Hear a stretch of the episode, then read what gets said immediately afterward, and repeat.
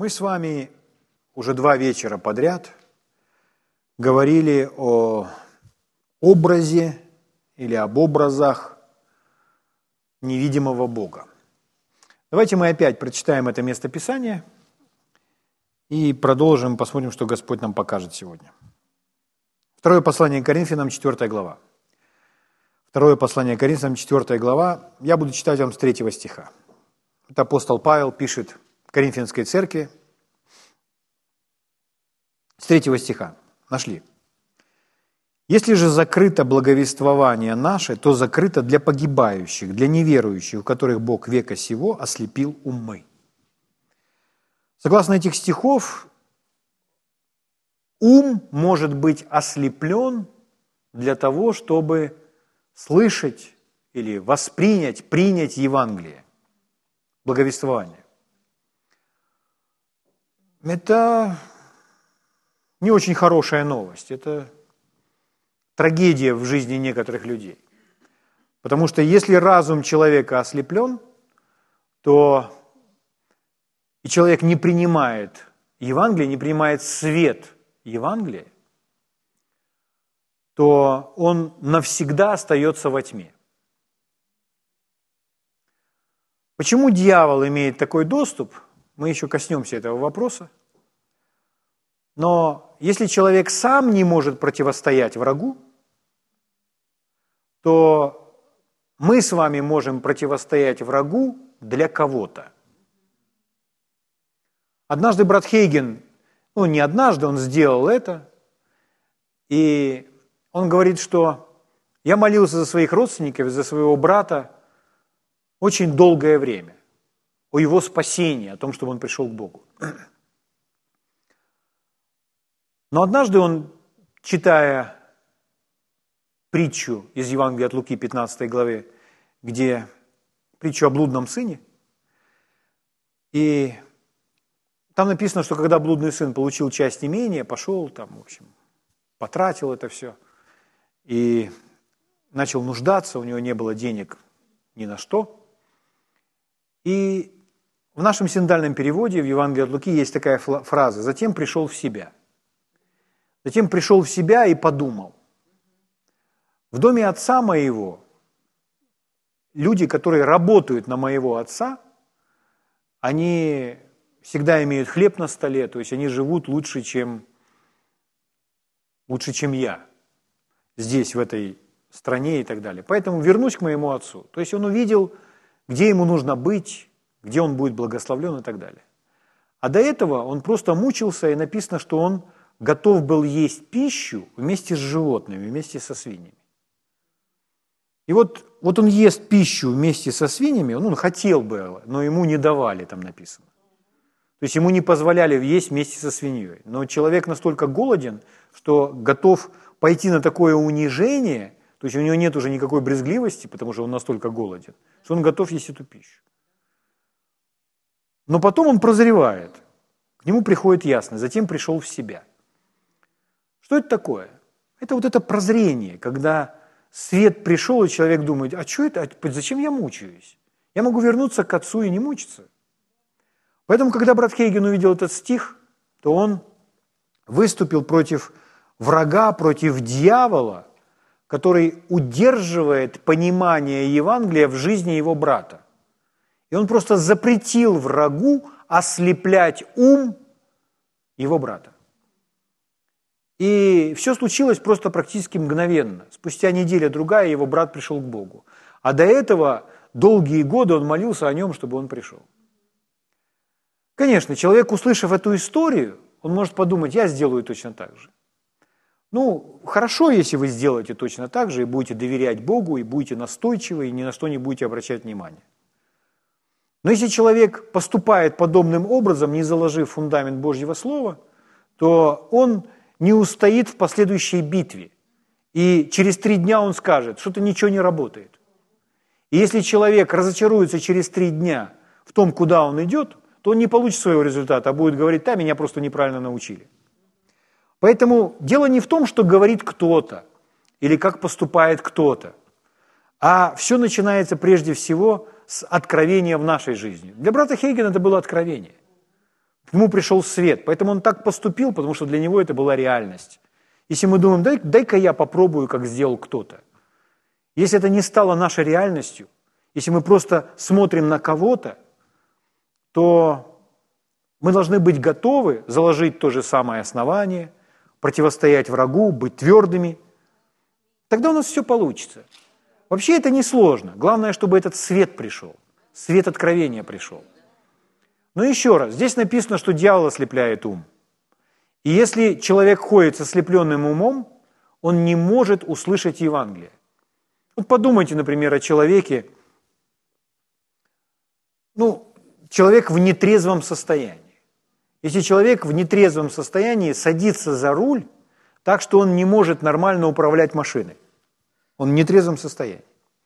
А вы знаете, когда человек садится за руль, на машине он же перемещается быстрее, это, это не пешеход.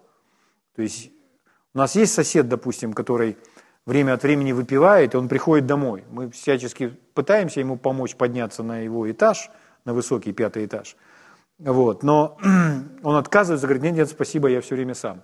Но, но реально он идет, и земля убегает у него из-под ног. И это видно, как он идет. Он, ему обязательно за что-то нужно держаться. Но если он падает, то это, без, это, это не опасно, потому что он, он не разгоняется. Но, но если человек в таком состоянии садится на какое-то транспортное средство и несется на скорости, конечно же, он не среагирует и он может врезаться во что-то или в кого-то. Поэтому человек, который в нетрезвом состоянии, который садится за руль и несется со скоростью там 80, 90, 100, 100 километров. Скажите, это, это может быть человек в здравом уме? То есть это, это ненормально. Его разум... Нельзя сказать, что он, э, что он сумасшедший, невменяемый. Ну, в какой-то степени можно это сказать но человек вроде бы нормальный, он просто выпил, и он ведет себя неадекватно. Почему? Из-за того, что его разум ослеплен. Из-за действия спиртного алкоголя. Угу. Поэтому здесь написано, если дьявол ослепил, то человек не в состоянии это видеть. Вот. Но мы с вами имеем власть. И Павел молится за Ефесскую церковь, чтобы Бог открыл духовные глаза сердца – чтобы они видели, что говорит Слово Божье. Мы молимся этими молитвами о себе, мы молимся этими молитвами о ком-то еще, чтобы человек увидел, чтобы человек увидел. Что человек увидел? Увидел то, что невидимо. Потому что вот этот мир, в котором мы с вами живем, это не просто мир материальный.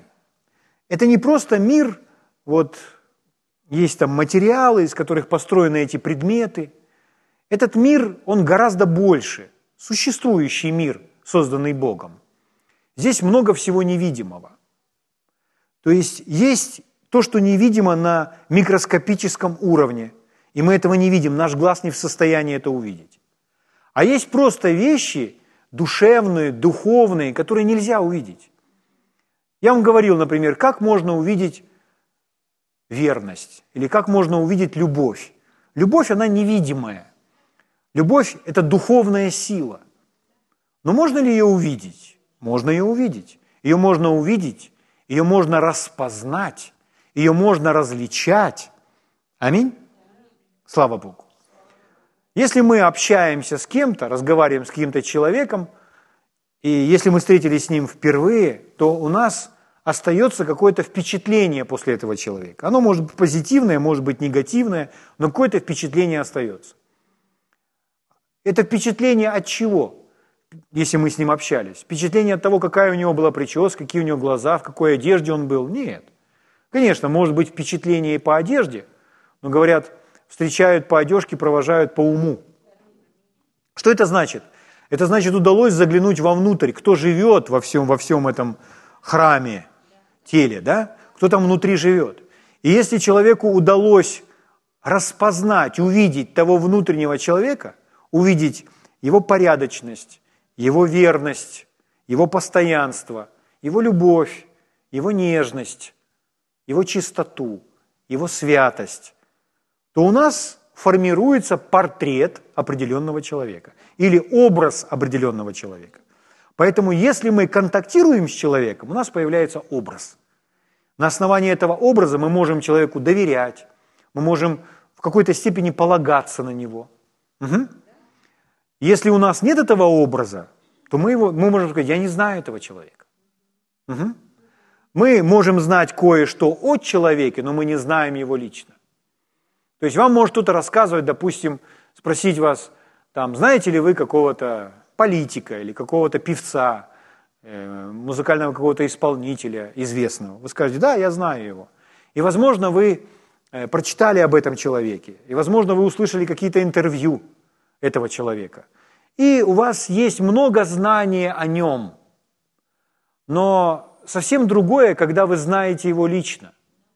Когда, когда вы знаете, э, какой температуры чай или кофе он любит, и что ему нравится завтракать, у вас появляется больше информации. Угу. То есть я, э, никто не знает Олю, ну, кроме Бога, конечно, так как я. Почему? Потому что я с ней очень близко, я с ней рядом. Я знаю такие ее тайны, которых не знает никто. Почему? Потому что я просто рядом нахожусь. Я рядом и нахожусь, мы общаемся, мы наблюдаем друг за другом, и так мы узнаем друга, друг друга больше и больше и больше. Угу. То же самое должно происходить с Богом. Когда мы видим Бога, невидимого Бога, и у нас в нашем сознании, в нашем сердце есть Его образ, есть Его портрет, портрет невидимого Бога.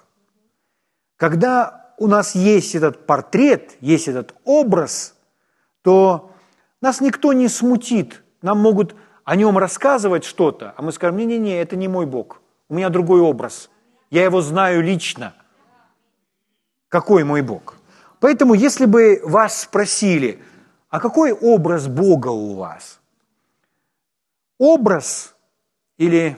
Давайте прочитаем дальше. Итак, написано, ослепил умы, чтобы для них не воссиял свет благовествования о славе Христа – ну давайте еще раз. Если же закрыто благовествование наше, то закрыто для погибающих, для неверующих, которых Бог века сего ослепил умы. Здесь мы остановились.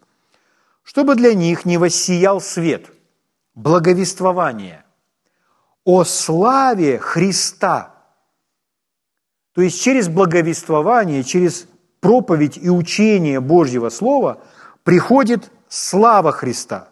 Или Божий свет становится видим – о славе Христа, который есть образ Бога невидимого.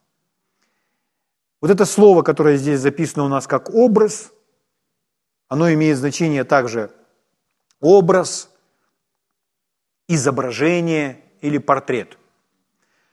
То есть портрет Бога, который есть образ или портрет невидимого Бога. И когда мы говорим о портрете невидимого Бога, мы не подразумеваем, э, какие у него там локоны волос, насколько у него густые брови, какие у него, какой длины у него усы или какого цвета у него борода. То есть речь вообще не об этом идет. Речь не идет о его внешности просто физической. Я рассказывал вам о брате Джерри Савелли, которого, который пережил посещение Иисуса, и Иисус дал ему определенное послание, провел с ним какой-то ну, достаточно длинный промежуток времени. И когда люди спрашивали, брат Джерри, скажите, пожалуйста, как выглядел Иисус во время этого посещения, когда он к вам пришел? На что брат Джерри говорил, вы знаете, мне очень сложно ответить вам на этот вопрос. Я настолько был поглощен тем, что он говорит, что я даже не знаю, как он выглядел. То есть дело в том, что если Иисус, вы скажете, а как это? Ну, дело не столько даже во внешности и в словах, а дело, а дело в том, чего ищет ваше сердце. Если ваше сердце ищет познание Его как личности, вы будете фокусироваться на других вещах. Вы не познаете Иисуса как личность, когда вы узнаете, у него карие все-таки или зеленые глаза. Голубые или еще какие-то. Не, не, мы, мы не так узнаем личность. Мы узнаем иначе эту личность. Когда Иисус говорил об этом, об этом образе. Давайте мы откроем Евангелие от Иоанна.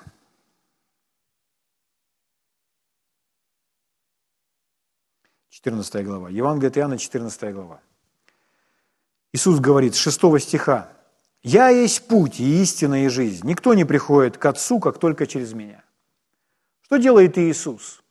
Иисус открывает то, кто Он есть или какой Он есть. Он говорит, я есть путь, я истина и жизнь. Тот образ Бога, образ Иисуса, который вы в себе носите, э, является ли он для вас путь, истина, жизнь, добрый пастырь? Угу.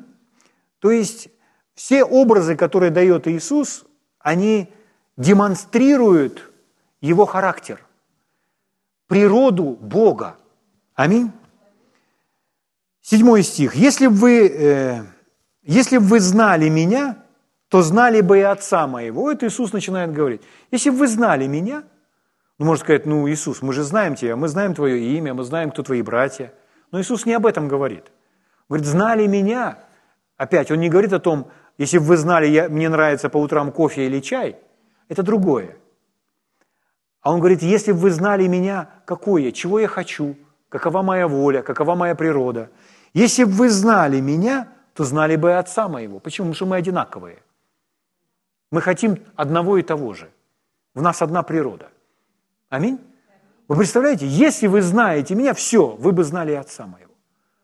Поэтому смотрим на Иисуса, который подходит к тому прокаженному, который говорит, Господи, если хочешь, можешь меня очистить. А Иисус говорит, конечно же хочу. Аминь. И он протягивает свою руку, касается того прокаженного и говорит, хочу, очистись. И мы видим, Иисус хочет. Иисус не брезгует, Иисус касается его рукой, Иисус не боится, Иисус не в перчатках и не в маске. Аминь. Слава Богу. Игнорировал он эти правила. Слава Богу. И что дальше? Такой же Отец, потому что мы узнаем Отца. Если бы вы знали меня, то знали бы Отца моего. И отныне знаете Его и видели Его. Он говорит, а с вами это уже случилось. Потому что вы видели меня, вы за мной наблюдали – Осознаете вы это или нет, но это знание Отца к вам уже пришло. Потому что вы знаете, какой Бог. Филипп сказал ему, Господи, покажи нам Отца, и довольно для нас. Филипп в другую сферу пошел. Он говорит, Господи, открой нам небо, покажи нам, как он там светится, наш Отец. Иисус сказал ему, столько времени я с вами, и ты не знаешь меня, Филипп. Филипп, я столько времени с тобой, а ты меня не знаешь меня не обрадовало бы такое предложение, если говорит об этом сам Иисус. На что ж я смотрел все это время? Я был, я был сфокусирован на чем-то не том, на чем-то другом. Столько времени я с вами, а ты не знаешь меня, Филипп. Видевший меня, видел Отца. Как же ты говоришь, покажи нам Отца? Филипп, ты уже увидел Отца. Поэтому еще раз, мир больше, чем просто металл, дерево, растения, здания. Мир больше, чем просто материальное, что мы можем увидеть. И мы видим свет, который отражается от этих предметов, и мы только это видим, и все, это все, что существует. Нет. Кроме этого есть еще любовь, есть преданность, есть мир, есть радость. И как это все обнаружить, как это все увидеть? Оно и существует, оно есть. И мы ищем этого. Супруги друг друге ищут верности. Аминь преданности друг другу. Слава Богу. И когда это есть, их это радует. Они счастливы в браке. Аминь. Слава Богу. Поэтому Иисус говорит о том, что не видит просто физический глаз, но в то же самое время мы видим это. Если наш разум не ослеплен, если мы можем увидеть любовь. Я вам говорил, что можно видеть любовь каждый день. Любовь Бога Отца. Главное проявление этой любви в том, что Он так возлюбил этот мир, что отдал Сына Своего. Но любое даяние Отца – это проявление Его любви. Писание говорит, что Бог изливает дождь на праведных и неправедных, повелевает восходить солнцу над злыми и над добрыми. То есть почему солнце светит? Потому что Бог любит этот мир. Почему дождь идет и орошает эту землю, что растения могут все расти? Так много влаги здесь. а потом светит солнце, потому что Бог любит. Поэтому можно видеть дождь, который лил сейчас, и в этом видеть Божью любовь, потому что здесь у нас много влаги, значит, все будет зелено. Слава Богу. Потом три дня нету солнца, а потом раз солнышко показалось. Как же оно радует. Светит солнце. Вам нравится? Вы любите солнце? Погреться на солнышке. Я думаю, каждому человеку нравится погреться, особенно весной, когда уже пригревают эти теплые лучики солнца. Почему солнце светит? Понимаете, без солнца не было бы никакой жизни. Растения бы не росли, без влаги бы не росли, без солнца бы не росли. Фотосинтез должен происходить там в растении. Поэтому нужно, чтобы был свет и, и ночь и день, ночь и день. Слава Богу. Но это все любовь. Поэтому трава зеленая. Почему? Потому что Бог вас любит. Птицы поют. Даже ворона каркает. Но это карканье ворон, потому что Бог вас любит. Вороны, кстати, могут подражать так звуком, что так будут вас подражать. Ну, идите, возьмите, наберите в Ютубе. Там ворона говорит. Там вы найдете такие интересные ролики, что они там так разговаривают, что вы будете смеяться. То есть это будет вызывать у вас смех. Почему? Ну, что Бог вас любит. Вот почему ворона может имитировать эти все звуки? Ну, чтобы Бог в нее это заложил. Зачем? Просто, чтобы вас повеселить. Потому что Он вас любит. Аминь. Клубника такая, потому что Бог вас любит, а малина такая, потому что Бог вас любит. Угу. А киви такое, мандарины, апельсины, яблоки, груши, сливы, потому что Бог вас любит. А можно смотреть на это? Нет. В этом все любовь. Он открывает свою любовь. Писание говорит, что глядя на творение, можно смотреть и восхищаться всем. Посмотрите на павлина. Вот Бог создал такую птицу. Павлин.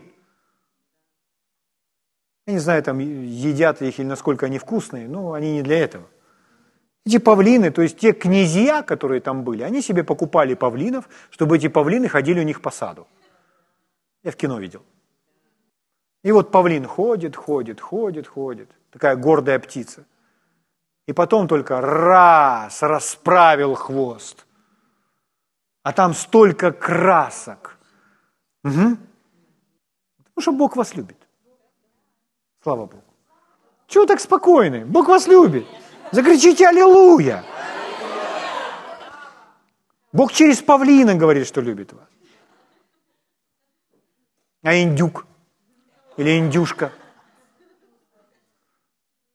Мясо вкусное, говорят. Почему? Потому что Бог вас любит. А этот звук... Ну, весело ж. Слава Богу.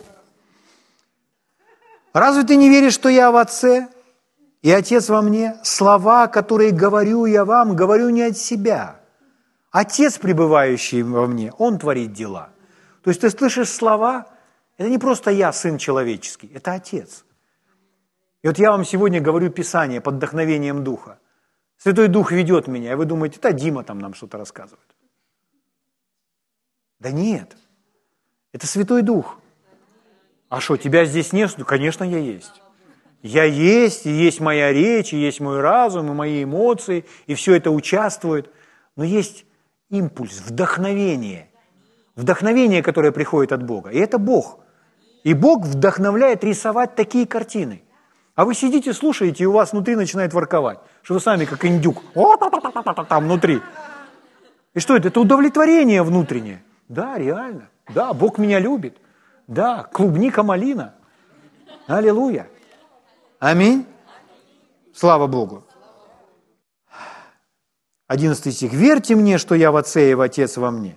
А если не так, то верьте мне по самым делам». Слава Богу. Поэтому Иисус говорит, тот, кто видел меня, видел Отца. Поэтому, чтобы увидеть невидимое, нам нужно с вами смотреть на Писание, на эти образы, которые дает нам Божье Слово, чтобы увидеть невидимого Бога.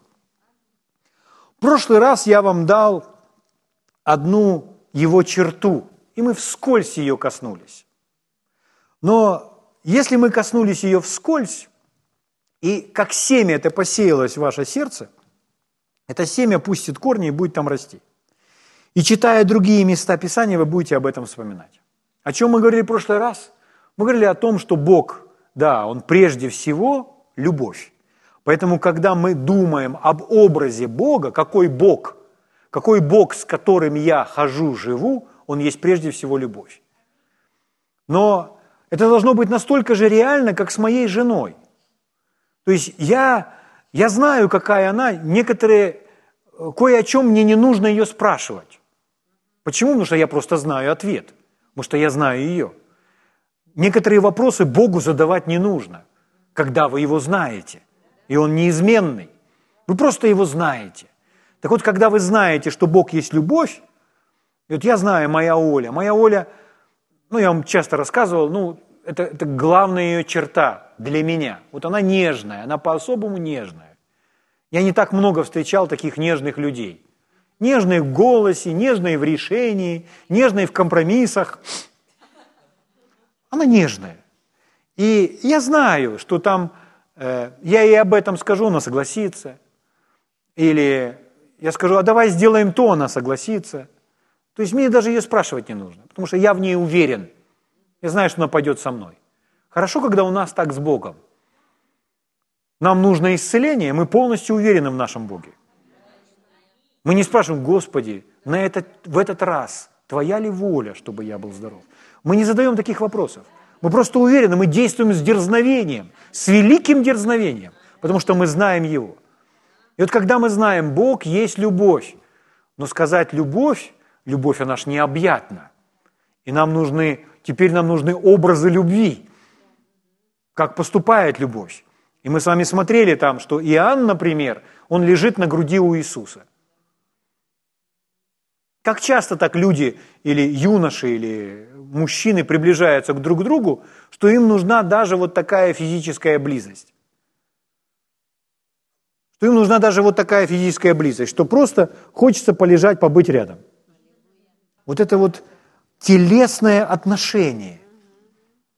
Ну, вы знаете, что у родителя, допустим, у мамы, у па... Э, ну и у мамы, и у папы к детям, ну вот, вот когда они имеют ну, прикосновения, объятия, поцелуи, это делает особенными взаимоотношения. Мы не ходим по городу, со всеми не целуемся, не обнимаемся.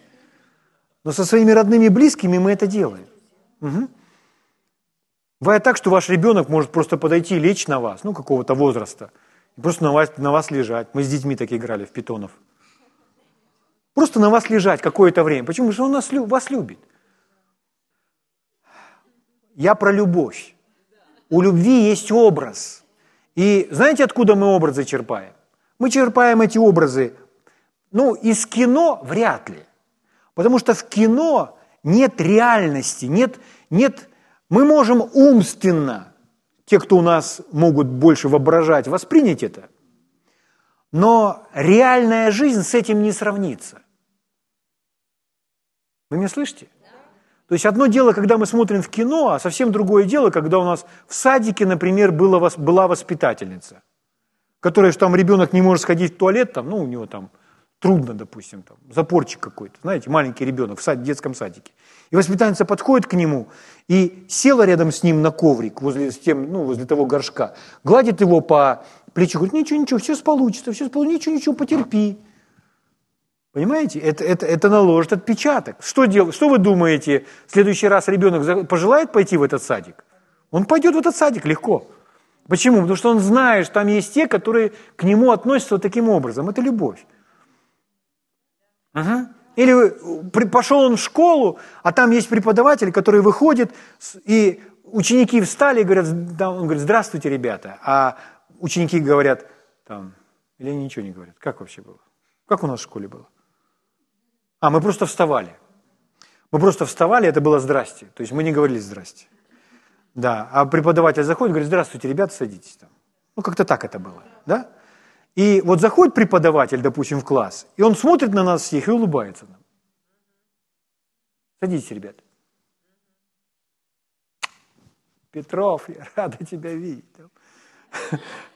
Что будет с Петровым? Петров только на эти уроки географии будет бегать. Понимаете, что это такое? Ну, какое-то внимание, какое-то прикосновение. И вот мы на протяжении своей жизни это накапливаем, накапливаем, накапливаем. И у нас появляется своя библиотека, своя коллекция того, что такое любовь. Ну, порой эта коллекция такая небольшая. Угу. Потому что любовь – это там самопожертвование, отдать себя. Это, это, это высший пилотаж. То есть мы еще об этом не думаем. Но пока вот такие прикосновения, потом умение прощать. Угу. Что вы насолили кому-то там. Смотрите, он говорит, хорошо, простил, и отношения не испортились. То есть человек не смотрит теперь с вами так.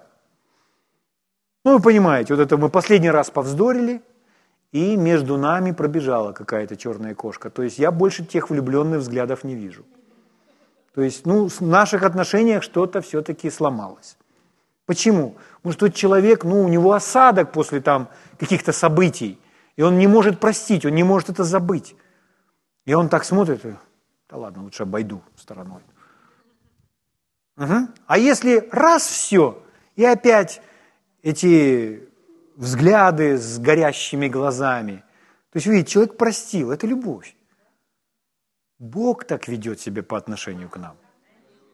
Он никогда нам ничего не вменяет. Когда мы попросили прощения, когда мы каемся, Писание говорит, что Он прощает, очищает, омывает. И Он не смотрит на нас потом. Не забывай, что делал вчера. Не забывай, держи в своей памяти. Он не делает это, он, он, он сам забывает. Наоборот, если мы ему говорим, Господи, я же вчера так ошибся. Не помню, не помню. Как не помню? Я принял решение это забыть. Я забыл это верой. Делай то же самое. Аминь? Это все любовь. Любовь так себя ведет. И прошлый раз, повторение мать учения, и прошлый раз мы с вами говорили об одном качестве любви, это даяние, да, и чтобы нам нарисовать, какой Бог, то написано, что Он не пощадил. То есть Бог тот, который для вас или ради вас ничего не пожалел. Он не пожалел самое дорогое. И Павел говорит, если он сына своего не пощадил ради вас – но предал его за всех, как вместе с ним не дарует вам всего? То есть, если он самое дорогое не пожалел, не, ему не дам. Нет, Бог не такой. Он не пощадил, не пожалел. Так вот, любовь, она не жалеет. И Бог в том же самом испытывал Авраама. Он сказал, а ты мне своего сына отдай. И Авраам понес своего сына. Что сделал Бог? Он его остановил и сказал, да, Авраам, теперь я вижу, Теперь я вижу, что ты не пожалел собственного сына для меня. Это у них такие любовные отношения. Слава Богу. Что мы с вами, что нам с вами не жалко для Бога? Или что нам с вами не жалко, чтобы помочь человеку, чтобы спасти кого-то? Что нам с вами не жалко? Вот это, когда нам не жаль, и мы не щадим, мы не удерживаем – это и есть любовь. Любовь готова отдать в ущерб себе. Подумайте о своем ребенке. Бывает, ну, есть случаи, когда родители отдавали своему ребенку на пересадку какой-то орган. И если ребенок, этот орган, ну, например, сердце одно, то э, родитель готов был при, при, прекратить жить, только чтобы его ребенок жил. Он отдает, отдает ему часть, без которой он не может жить. Что это такое? Он думает о себе? Нет, это полное, это полное самопожертвование. Но это любовь. Объяснимо ли это логически? Нет. Это духовная сила. Угу. Иисус говорил, нет больше той любви, как если кто душу свою положит за друзей своих. А вот для Бога, что сделать для Бога?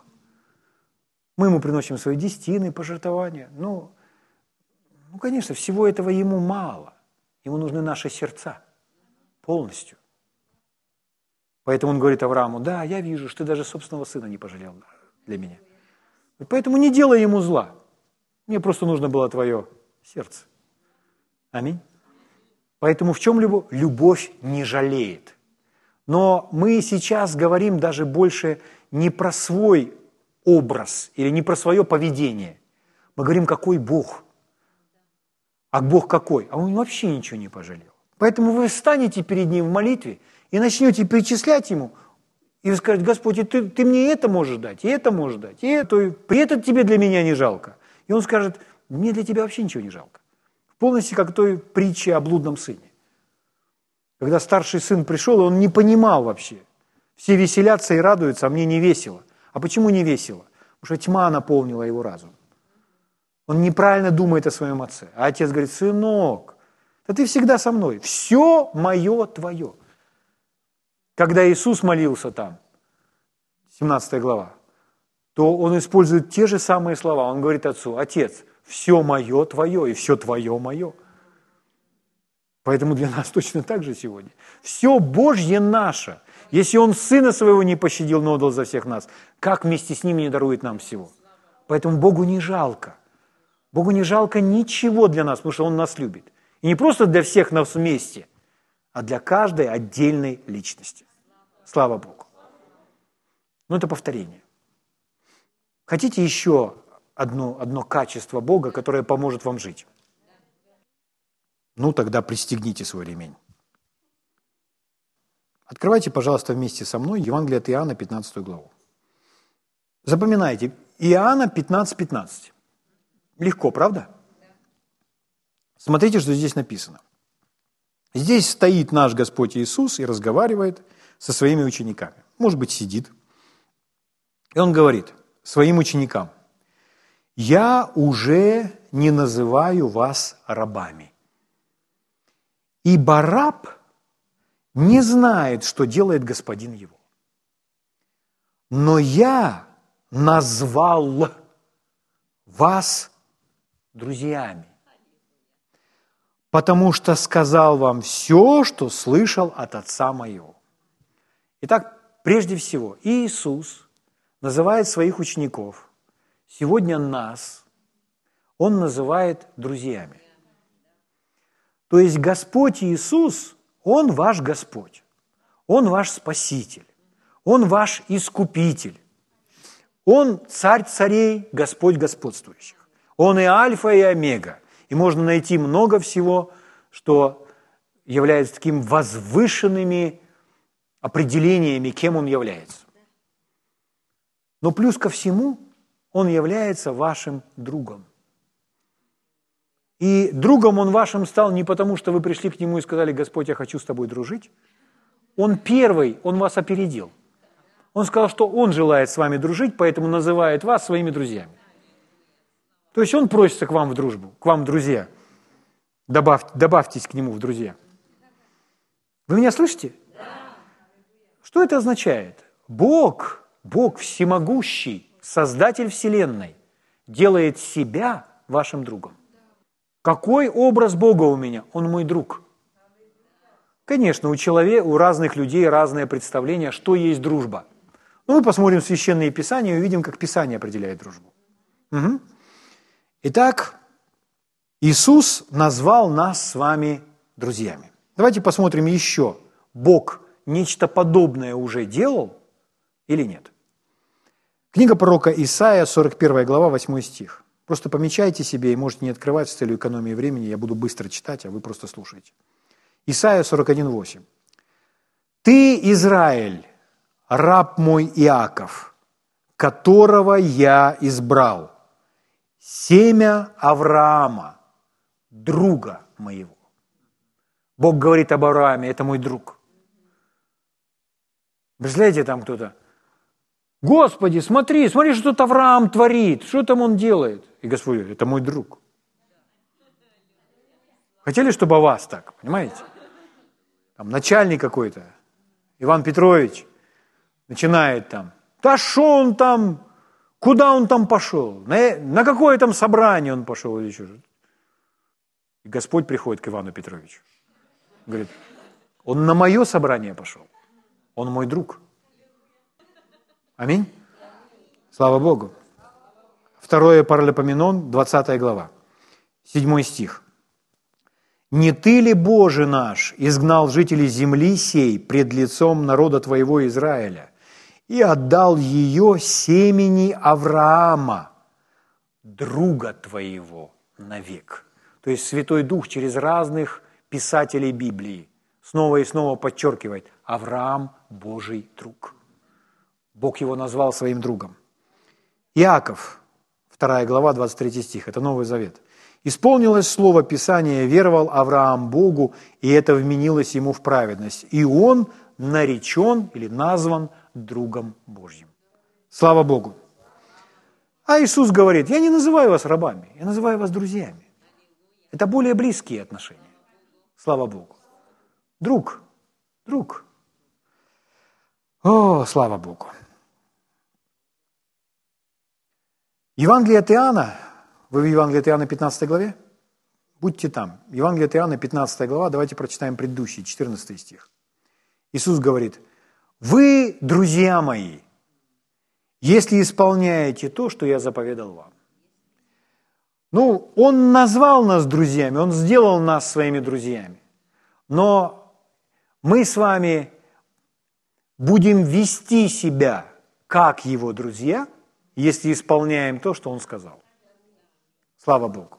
Если мы не исполняем то, что Он сказал, если мы игнорируем Его Слово, мы не ведем себя как друзья Божьи. Угу. Когда Итак, Бог назвал Авраама своим другом, Бог назвал своих, Иисус назвал учеников своих друзьями. Смотрите про Моисея. Когда Бог говорил с Моисеем, как Он с ним говорил? Как он говорил, как великий босс с, со своим подчиненным. Если вы посмотрите, как, как Моисей ходатайствовал за израильский народ, то вы обнаружите, что они были партнерами. И когда написано, как Бог разговаривал с Моисеем, то в книге Исход, 33 глава, Исход 33, 11 стих, написано, «Говорил Господь с Моисеем лицом к лицу, как бы говорил кто с другом своим. То есть Бог разговаривал с Моисеем лицом к лицу. Как бы кто говорил с другом своим. То есть вот так вот. То есть мы сидим, пьем кофе, смотрим друг другу в глаза и общаемся. Это делает так Бог. Когда мы с вами, когда у нас этот образ появляется, молитва, наша личная молитва, она начинает преображаться. Я вам говорил, друзья мои, люди думают, если они узнали что-либо о вере, то это уже все. Нет, вера – это сама духовная сила, ее постоянно нужно наполнять. Как человек шагает на новый уровень и растет в своей вере, как он переходит на новый уровень веры. Он узнал о вере что-то, но ему нужно узнать, например, что-то о Божьей любви. Узнал что-то о Божьей любви. Он поднялся на определенный уровень своей вере. А потом он узнал о крови, он опять поднялся на определенный уровень. А потом он узнал об искуплении, он опять поднялся на новый уровень. А потом он опять узнал что-то о любви. Дополнительно. Он опять поднялся на новый уровень. В вере. То есть его вера, ей есть чем работать, потому что он слышит Божье Слово. И вот человек и закладывается, закладывается этот ясный, понятный образ Бога. Слава Богу. Поэтому, когда мы это слышим, это на нас влияет, мы начинаем расти. И от чего преображается наша молитвенная жизнь? От вот нового, свежего познания, что мы узнаем Бога больше. Итак, Он мой друг, и Он разговаривает со мной лицом к лицу. И Он первый назвал меня другом. Он со мной хочет дружить. И Иисус определил, что значит дружба. Он сказал, я называю вас друзьями, а не рабами – Потому что раб не знает, что делает господин. А я открыл вам все, что слышал от Отца. Что это значит? То есть в понимании Иисуса, кто такой есть этот друг? А Иисус передал им все, что слышал от Отца. Он от них это не скрыл, или Он с ними этим поделился. Когда вы делитесь сердцем, когда вы делитесь сокровенным, когда вы делитесь чем-то сердечным, дорогим для вас, то вы, как правило, делаете это со своими друзьями. Вы разделяете это с друзьями. То есть вы не встречаете первого встречного и не изливаете ему свое сердце, как сильно вы любите свою семью или как много для вас значит церковь. Нет. То есть вы это делаете с тем, кому вы доверяете. Поэтому Иисус доверил им ученикам, Он доверил нам. То есть Он видит в нас эту ценность, эту верность, и поэтому Он открывает нам все, что тайное, сокрытое, сокровенное. Он делится этим с нами, как с друзьями. Аминь.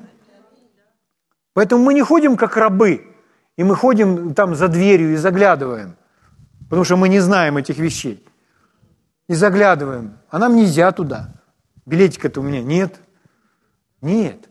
Перед нами открыты все двери, нам все рассказали, нам все открыли. Мы члены царской семьи. Слава Богу. Поэтому это обязательно должно повлиять на молитвенную жизнь. Что мы садимся перед Богом, закрываем свои, свои глаза и говорим, дорогой Господь. И мы знаем, что Его лицо, лицо всемогущего Бога, сразу но Он здесь, потому что Он лицом к лицу, потому что Он друг. Он не так, что мы, Господь, а Он так, ой, попрославляй немножко там. Нет, нет, нет. Он сразу лицом к лицу. Он друг. Аминь. И что он скрывает все? Господи, как же? Не скажу. А это не, не спрашивай даже а это не скажу, а это не дам. Нет, он не, он не пощадил сына. Он друг, он любит, он рядом. Важно это понимать. Что Бог не есть какой-то недосягаемый, а Он здесь, тут же, рядом. Поэтому, чтобы начать молиться, все, что нужно сделать, нужно просто уйти в эту молитву. Аминь. И сразу, спасибо. Спасибо, что ты со мной. О, о спасибо за этот мир. О. И человек наслаждается один, а другой, ну, Господи, ну, Господи, ну, Господи, ну, Господи, ну, ну, приди, приди, приди, приди, приди, при, приди, приди, приди. Почему у одного так, у другого так? Образы разные. Потому что на разном уровне вера, мало света. Вот почему нужно Божье Слово, вот почему нужны эти образы. Если мы поняли, что Бог есть друг, мы призваны быть также друзьями. Соломон очень много написал о дружбе. То есть, если прочитать притчи Экклесиаста, то вы найдете утверждение или мудрость Соломона как он увидел дружбу. Это Божья мудрость. Иисус даже это цитировал Соломона, говоря, кто из вас хочет иметь друзей, тот сам будет дружелюбным. Это он цитировал Соломона. Это в книге притч написано. Соломон об этом сказал. То есть, если хочешь иметь друзей, сам будь дружелюбным. Сам, будь, сам реши стать другом. То есть в этом развивайся. Нам, как друзьям, чтобы стать другом кому-то, нам нужно развиваться. Это наш определенный рост. Но Бог, Он уже является этим другом, ему развиваться не нужно, он не меняется. Поэтому он у нас совершенный пример дружбы. Поэтому если мы можем найти идеальное описание друга, то это идеальное описание Бога. Вот какой есть друг в Библии, вот такой есть Бог. Аминь. Слава Богу. Поэтому, если Иисус говорит, хочешь иметь друзей, сам будь дружелюбным. Прежде всего, Бог это себе сказал. Говорит, я хочу иметь друзей, говорит Бог. Поэтому каким я буду? Я буду дружелюбным. Я им скажу, я хочу быть твоим другом. Я хочу быть твоим другом. Я не называю вас рабами, вы все мои друзья. Немного ли, Господь?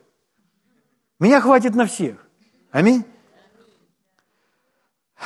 Например, смотрите, некоторые местописания. В книге притчей 17 глава, 17 стих. Соломон говорит, друг любит во всякое время. Это идеальное определение или идеальное описание дружбы. Бог есть такой. Поэтому замените слово «друг» слово «Бог». Бог любит во всякое время. Разве это не правда? Так оно и есть. Дальше. И как брат явится во время несчастья. Ну, Господь говорит, что нам, нам во времена трудностей возвать к Нему, потому что Он предлагает нам свою помощь. Слава Богу. Я, у меня здесь есть цитата из одной книги. Я себе насобирал разные материалы, и вот просто хорошее определение. Я этим заканчиваю. Смотрите, какой настоящий друг? Настоящий друг тот, кто видит тебя в самые худшие времена. Ну, то есть, когда, возможно, вы или вспылили, или что-то натворили и так далее.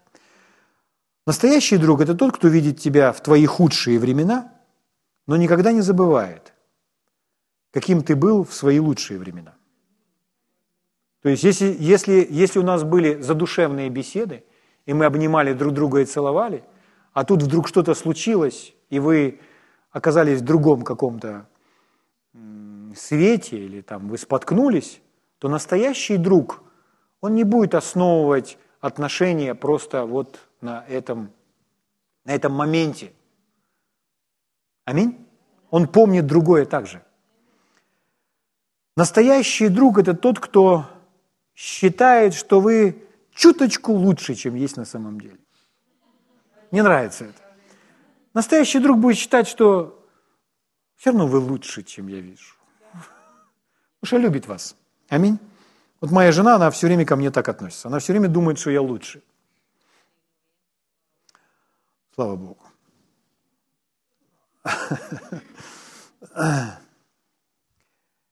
Настоящий друг – это тот, с кем ты можешь говорить часами или часами хранить полное молчание. Можно часами разговаривать или часами молчать. Это настоящий друг. Настоящий друг – это тот, кто радуется вашим успехам, так же, как вы. То есть, если ваш друг радуется вашему успеху немножко меньше, чем вы, то другу нужно продолжать совершенствоваться. Аминь.